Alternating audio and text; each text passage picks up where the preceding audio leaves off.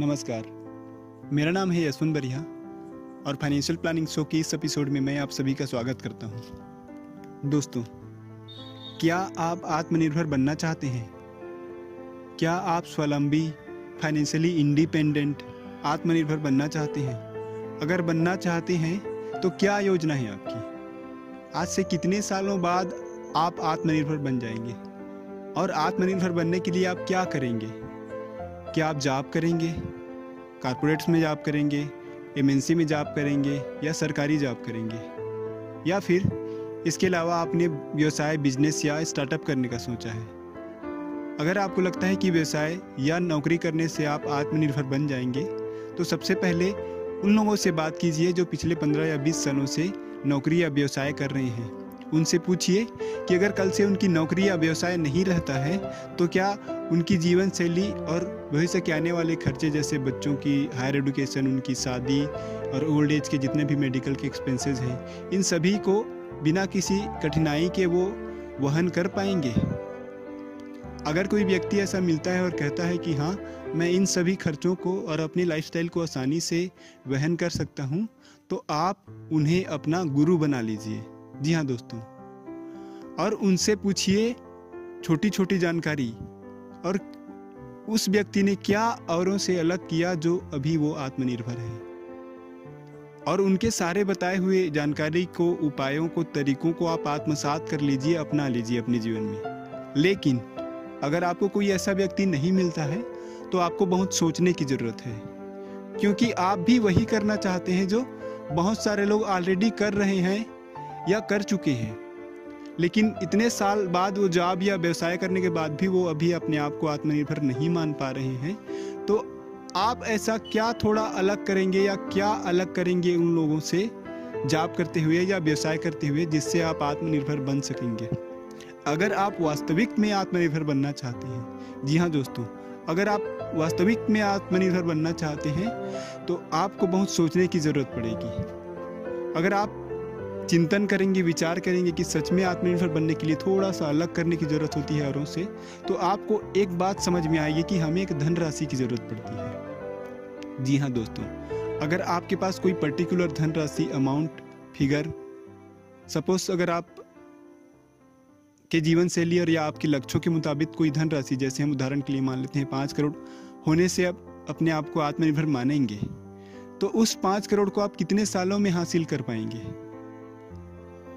और हासिल करने में जो समय लगेगा उन समय में आपकी धनराशि जो अभी पाँच करोड़ मान रहे हैं मान रहे हैं उन पाँच करोड़ की वैल्यू आज से पंद्रह साल या बीस साल बाद जितने भी आ, साल बाद जो हासिल करना चाहते हैं इस बीच में महँगाई भी रोल आएगा महँगाई का भी रोल आएगा। महँगाई एक बहुत बड़ा फैक्टर है।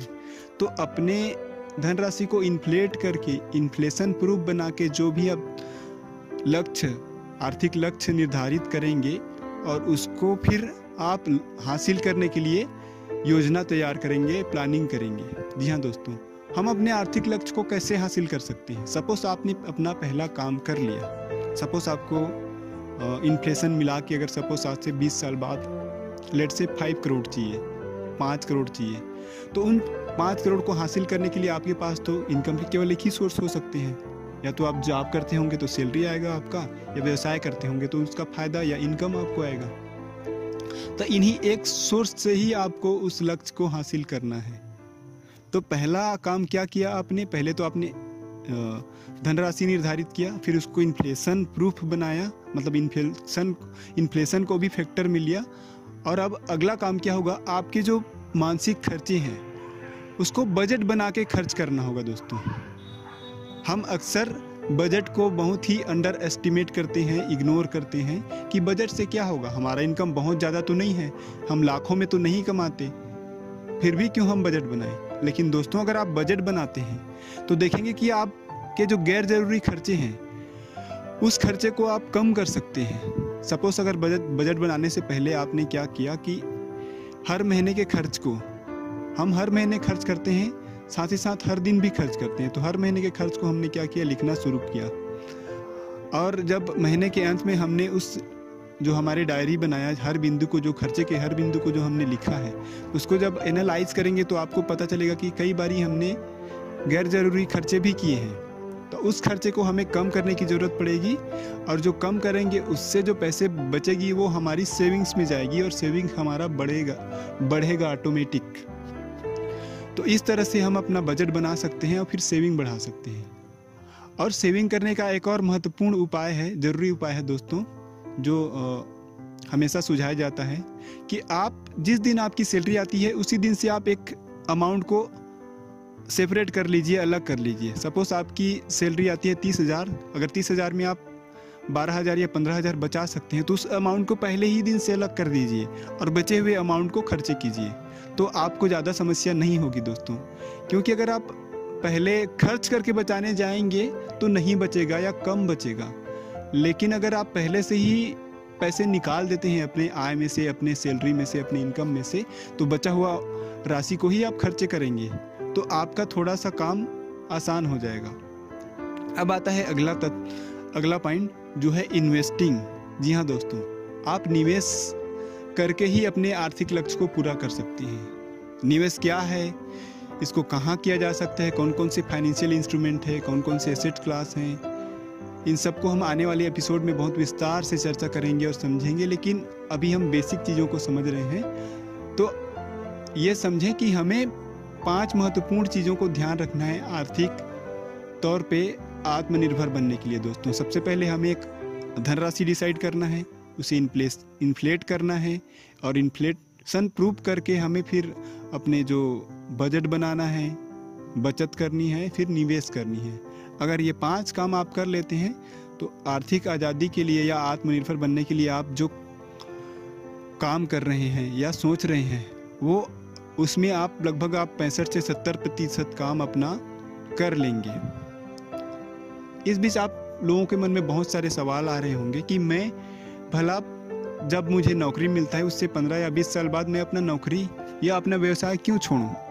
तो मेरा आप सभी से एक सवाल है। क्या आप ज़िंदगी भर केवल पैसे के लिए काम करना चाहते हैं? या फिर ज़िंदगी के किसी मोड़ में यह भी हो सकता है कि आपको कोई अच्छा प्लान या कोई अच्छी योजना है जिस को लेकर आप काम करना चाहें? और वो काम ऐसा हो जिसको आप जॉब करते हुए या उस व्यवसाय को करते हुए ना कर पा रहे हों। तो उस स्थिति में क्या होगा दोस्तों कि आपको वो काम, वर्तमान में जो काम कर रहे होंगे, उसको छोड़ने की ज़रूरत होगी। और सपोज़ आपके पास उतनी सेविंग या उतने फंड नहीं है आपके पास तो मुश्किल होगा। क्योंकि पंद्रह जॉब करने के पंद्रह से बीस सालों में आपकी फैमिली भी बड़ी हो चुकी होगी प्रॉबली आपके बच्चे आ चुके होंगे, उनके स्कूल के खर्चे, आपके खर्चे। तो इस तरह से अपने घरेलू खर्चे को इग्नोर करते हुए इतनी आसानी से हम जॉब नहीं छोड़ सकते। लेकिन सपोज़ आपको कोई अच्छा आइडिया आ भी गया स्टार्टअप का, या फिर कुछ और करने का तो फिर आप अपने आप को फंसा हुआ महसूस करेंगे। या फिर हो सकता है कि आप को सामाजिक कार्य करने के लिए रुचि आ जाए, या समाज सेवा करना चाहें, या कोई भी काम करना चाहें दोस्तों। वो काम आप तभी कर पाएँगे जब आप आर्थिक तौर पे आज़ाद हों, आप आत्मनिर्भर बनेंगे। आप आत्मनिर्भर होंगे तभी वो काम कर पाएँगे। इसीलिए दोस्तों, आपको शुरू से ही जब से आपकी जॉब लगती है, जब से आपकी इनकम शुरू होती है, तब से आप अपना बजट बनाइए। आप अपना लक्ष्य निर्धारित करिए कि कितने सालों बाद आप कोई लक्ष्य हासिल करेंगे। फिर सेविंग करना शुरू कीजिए और सेविंग को आप ऐसे ही पड़े रहने मत दीजिए। आप उसको इन्वेस्टमेंट में कन्वर्ट कीजिए इन्वेस्टिंग कीजिए, निवेश कीजिए। निवेश करना इसलिए भी ज़रूरी है क्योंकि देखिए, आप जो बचत बचत करते हैं सेविंग करते हैं, उनमें जो आपको इंटरेस्ट मिलता है, ब्याज मिलता है, वो काफ़ी, उसका दर काफ़ी कम होता है। उससे आप वेल्थ क्रिएट नहीं कर सकते। वेल्थ क्रिएट करने के लिए आपको कंपाउंडिंग इफ़ेक्ट की ज़रूरत पड़ती है दोस्तों। वो तभी मिलेगा जब आप निवेश करेंगे। निवेश करेंगे तो ही आप आगे बढ़ सकते हैं तो ही आप अपने आर्थिक लक्ष्य को पूरा कर सकते हैं। तो क्या सीखा आज हमने? सबसे पहले आत्मनिर्भर बनने के लिए सबसे ज़रूरी है, हम निर्धारित करें कि हमारे पास कितने धनराशि हो, जिससे हम अपने आप को आत्मनिर्भर माने। दूसरा, उसको इन्फ्लेशन प्रूफ भी बनाएँ। तीसरा, अपना बजट बनाएँ। चौथा, बचत करें सेविंग करें। पांचवा, उस सेविंग को इन्वेस्टमेंट में निवेश करें। जी हाँ दोस्तों इन्वेस्ट करें और अपना आर्थिक लक्ष्य पूरा करें। आज के लिए इतना ही। उम्मीद करता हूँ आज के इस एपिसोड में आपको बहुत सारी चीज़ सीखने को मिला होगा, बहुत सारी जानकारी, ज़रूरी जानकारी मिला होगा। तो अगर आपको ये एपिसोड अच्छा लगता है तो अपने दोस्तों के साथ शेयर कीजिए। और उनको भी बताइए कि किस तरह से हम अपनी शुरुआत कर सकते हैं अपने आर्थिक लक्ष्य को पूरा करने के लिए। आज के लिए इतना ही। तब तक के लिए अपना ख्याल रखिए। जय हिंद।